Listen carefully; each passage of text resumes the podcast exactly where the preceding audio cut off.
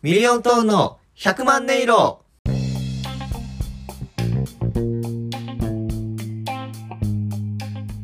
さあ始まりました。ミリオントーンの100万音色。ミリオントーン林光太郎です。よろしくお願いします。ということで今日は香西左近ですがなかったということで一人喋りということになってます。ちょっとね予定が合わなかったので今回限りもう一度前回いつだったかな？だいぶ前に一人喋りをお互いに投稿したんですけどそれ以来ということで、まあ、何喋ろうかなと。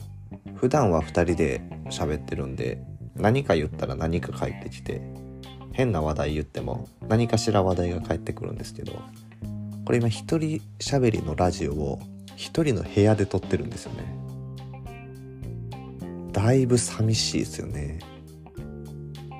この喋った言葉が壁に吸収されていく感じ。もわもわもわもわあの無音ってうるさい時ないですか？なんか壁が音を吸収して無音すぎてうるさいみたいな。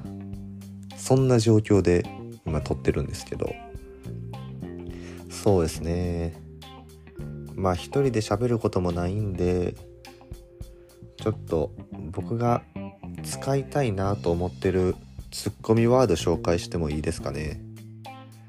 ちょっと使いたいなと思ってるツッコミワードこれで紹介していってでそれの使う場所使いたかった場面なんで使えなかったかみたいなのもちょっと話していこうかなと思うんですけどまずメモしてるんですよね。ちょっと待ってくださいね。えー、っとですね。例えばなんですけどうんこれとかいいですね。CR アンミカかっていう。これ使いたかった場面は200分の1の確率で白が揃った時ですね。このとこれこのツッコミだけ思いついて使いたいなと思うんですけど使えないんですよね。その原因は200分の1の確率で白が揃う時なんてないからですからね。これはつこういうのをずっと考えてるんですけどね。あと例えばママさん劇団四季かとか。なんかそういう状況ありそうじゃないですか。ママさん劇団四季っぽくなりそうな時。でもなかなかこれも出会えないですよね。とリンボーダンス会場とか行ったらキアヌ・リーブスかも言いたいですね。マトリックスの主演と同じのおなじみの。言いたい放題ですからね。リンボーダンス会場は。キアヌ・リーブスだらけなんで。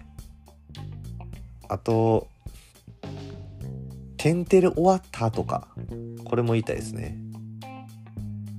天才テレビくん終わった後のあのフルハウス始まる感じの。外国人が陽気に車に乗ったりしとる瞬間にいや「テンテレ終わった」とか。これもどこかで言いたかったなと思うんですけど。まあ今ざーっと言っていたんですけどこういうツッコミ言いたかったツッコミっていうのこれ期限がありまして僕が中学校の時にふと友達と喋ってた喋ってた時にパッと思いつ思いついたのがいや顔がねぶた祭りやないかい。これが言いたかったんですけど未だに使う場面がないんですよね。中1の夏顔がねぶた祭りやないかいというワードだけ振ってきてその状況に未だ出会ったことがないんでなんか見え切っとる男がおったりとかすごい梅干し食べてすごい表情になっとる人とか。これ使えそうな気もするんですけどやっぱちょっとねぶた祭り感がないなというか。まあ何て言ったらいいんですかね。そのやっぱツッコミを先に考えてその状況を待つっていうのはほぼ賭けに等しいというかバット置いとってそこにボールを投げてくださいみたいな。それで当たったらホームランがってそんな奇跡。ファミコンの野球ゲームじゃないんやからっていうね。今のファミコンの野球ゲームじゃないんやからっていうのは準備してなかったやつですね。今思ったやつですからね。こういうの意味ないですよね。使いたかったやつを使いたいんで。これなら使えますかね。トラップカード発動なんでやねんまあ十中八九滑りますけどね。でも使ってみたいですよね。トラップカード発動なんでやねん。ってバカらしくていいですよね。あといや YouTube のエンディングの作曲家か。これも使ってみたいんですよね。あの YouTube の違法アップロードされた動画のエンディングにだけ流れるあの怖い音楽。変な宇宙みたいな映像とともに流れるあの怖い音楽。みたいなのを作曲してる人がいたら使えますけどこれもそんな人に出会う機会がないというかそもそも作曲してる人に出会うことがないんでこれ2手2手先のツッコミというかだいぶこのこれをクリアする難易度は高めだなと。あとあとこのツッコミ以外にも自分でいろいろ考えてた時にあなんかこういうのこういう角度のものあるなとか思った時に寄せ書きって皆さんないですか？寄せ書き。先輩が卒業した時とか。お別れ会の時とかに人に寄せ書きで多分皆さんも寄せ書きを書いた経験あの放射線症の一部を担った経験があると思うんですけどその先輩がいろんなものとかだったら楽しいんじゃないかなと。でその人に一言尊敬してる部分とか一言送りたい言葉を載せて「卒業おめでとうございます」みたいな。これ結構やってたらもののいいところとか褒める力が身につくなと思うんでやってみてくださいと思うんですけど。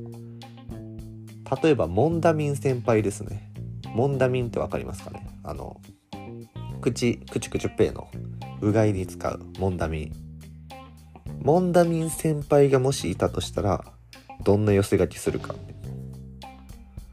僕これ考えてて僕が寄せ書きするとするならやっぱりあの CM にずっと井森美幸を使い続ける攻めた姿勢素敵でした。卒業おめでとうございます。かなやっぱり。モンダミン先輩がもし俺おるとしたらこのこのセリフを自分は書いて放射線状のこれを一部になって卒業おめでとうございます。他にもおると思うので。いろいろ爽やかなところが好きでした。あとキャップキャップを飲み口に使える発想勉強になりましたとか卒業おめでとうございます。まあモンダミン先輩は爽やかな卒業をしそうやね。ミントのような爽やかな卒業をしていきそうな。そうやな。他何があるかな。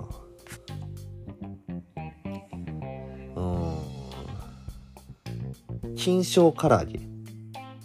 金賞唐揚げ先輩。金賞唐揚げ先輩がもし卒業した時に何て言うか。これもし自分だったらえー、っと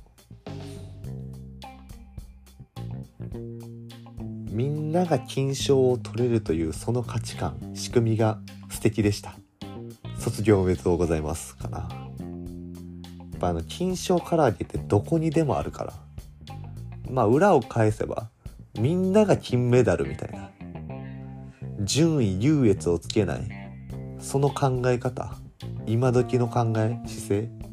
これ素敵やなとここを褒めてあげたいな。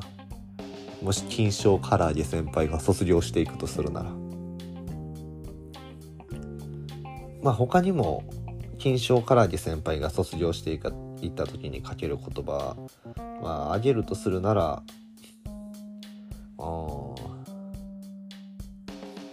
やっぱりなんだかんだうまいっすよね。卒業おめでとうございますとか。金賞からってやっぱりなんだかんだうまいからね。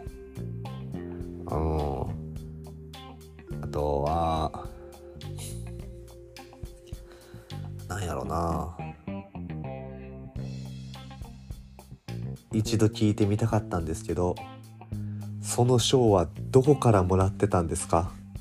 卒業おめでとうございます。みたいなこれ褒めるんじゃなくて最後に聞いてみたかったことがあるんですタイプの。その寄せ書きのタイプね。最後に一つだけ質問があります。別れの上トークまあそのぐらいかな。他いい先輩おるかな。パッと今目の前にサーモスのタンブラー先輩。今目の前にサーモスのタンブラー先輩が。サーモスのタンブラー先輩やだったら夏でも汗のかかないすっきりした姿。素敵でした。卒業おめでとうございます。これはサーモスのタンブラーは絶対凝結して水がつかないですからね。これうまいこと言えたんじゃないかなと。あとは名前がかっこいいです。卒業おめでとうございますもええかな。単純にサーモスって名前かっこいいからな。物をこう先輩やと思うと結構いろんななんていう褒め褒めるところとかよいしょ部分が見つかるのが今ちょっと話してて思ったな。なんでやろなんなんで先輩やと思うとこんな出てくんやろ。うん他何でも出てきそうやな。えっ、ー、とエアリズム。エアリズム先輩がもしおるとしたら。あでもエアリズム先輩結構むずいかもな。エアリズム先輩は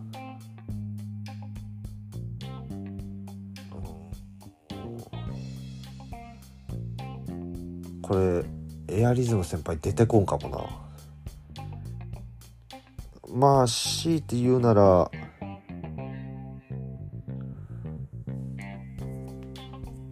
エアリズム先輩いかん出てこんな。初めて出てこんかもしれん。エアリズム先輩の素敵な部分。汗吸う姿かっこよかったですってかっこよくないもんな。ただいいところ言うだけじゃいかんもんなこれ。あくまでも先輩が卒業していく感じを出さんといかんからな。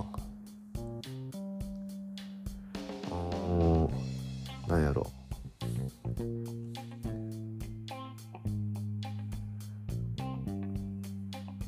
あこれ最後に聞いてみたかったタイプの卒業寄せ書きだったら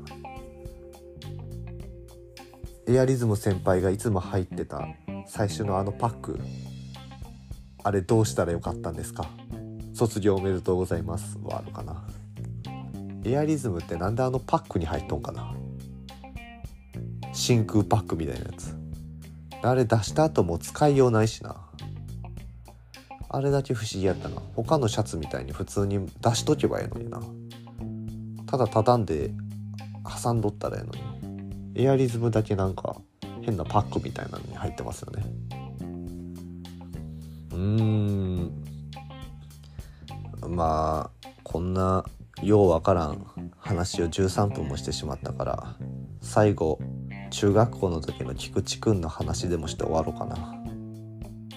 っていうのも中学校の時に同級生でまあ小学校3年生の時に転校してきた菊池くんっていう子がおったんですけどその菊池くんっていうのは小学校3年生の時点でもうランドセルがちっちゃいぐらい太ってたんですよね。まあまあきついですけどね、ま、小学校3年生の時点でランドセルがきついて。残り3年地獄なんで、まあ、そういう菊池くんがいて。でちょっと中学の時同級生っていうのはちょっと記憶違いだったんですけど僕小学校5年生の時ですね。5年生の時に同じクラスになって。で菊池くんっていうのは結構お小遣いが多いことを利用して友達をつなぎ止めるタイプの嫌なやつだったんですよね。基本的に。お小遣いいっぱいもらってるんでそれをで友達にお菓子買ったりたりしてで友達を引きつけて友達を増やすみたいな。まあちょっとどうしようもないやつだったんですけど唯一特徴があってこれは中国とのハーフ。中国人とのハーフで中国語がペラペラこれだけが唯一の特技だったんですけど小学生で中国語使う場面なんてほとんど。普通に小学生してたらそんなことって絶対ないと思うんですけど小学校5年生の時菊池くんにも転機が訪れまして中国から中国語しか話せない中国人が転校してきたんですね。こんなビッグチャンスないですよね。そのお金でしか友達をつなぎ止められなかった菊池くんが初めてクラスで輝ける瞬間かもしれない。大体海外から転校してきた子もちょっと話せますけどありがとうも言えないぐらい話せない子だったんで中国語しか。ここで菊池くんがついにクラスのクラスの中心一斉にもう視点しもうみんなの視線を集めるようなもうここ一番の大舞台。中国人ウーさんって言うんですけどウーさんが初めて教室に入ってきてみんなの前に立って「よろしくお願いします」これも中国語で言ってみんながポカン何言ってるんだろう。先生もうん話も通じんし「あそうや菊池くん君中国語話せたよね」その菊池くんってこう滑舌悪いんで「はい」って「はい話してます」菊池くん。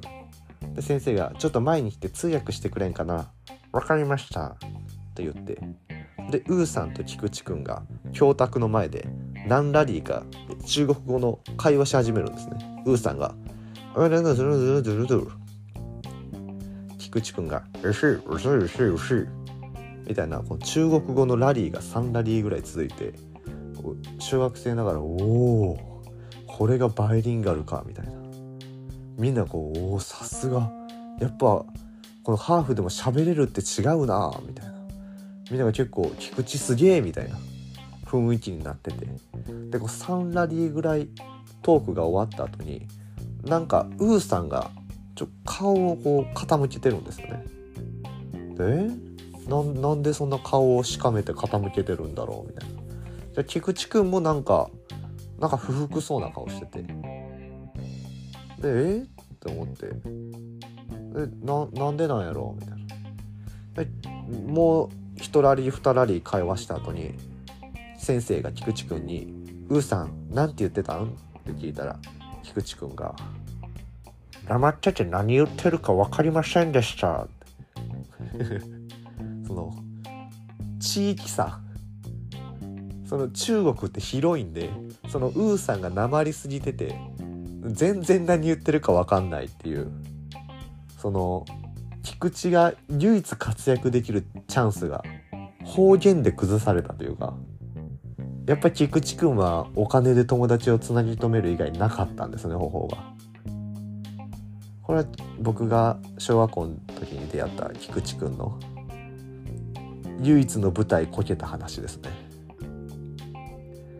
まあこの話をしてちょうど15分以上経ったんでそろそろ終わろうかなと思いますけどすいませんどうしようもない回で聞き流していただければいいかなと。あと、まあ、菊池くんの話してる時にみんなの視線を一気に集めるっていう言葉もうちょっと短い熟語があったと思うんですけどちょっとそれが思い浮かばなくて語彙力のなさが出てしまったなと。ちょっと反省ですね。これまたこれ終わったら勉強します。ということで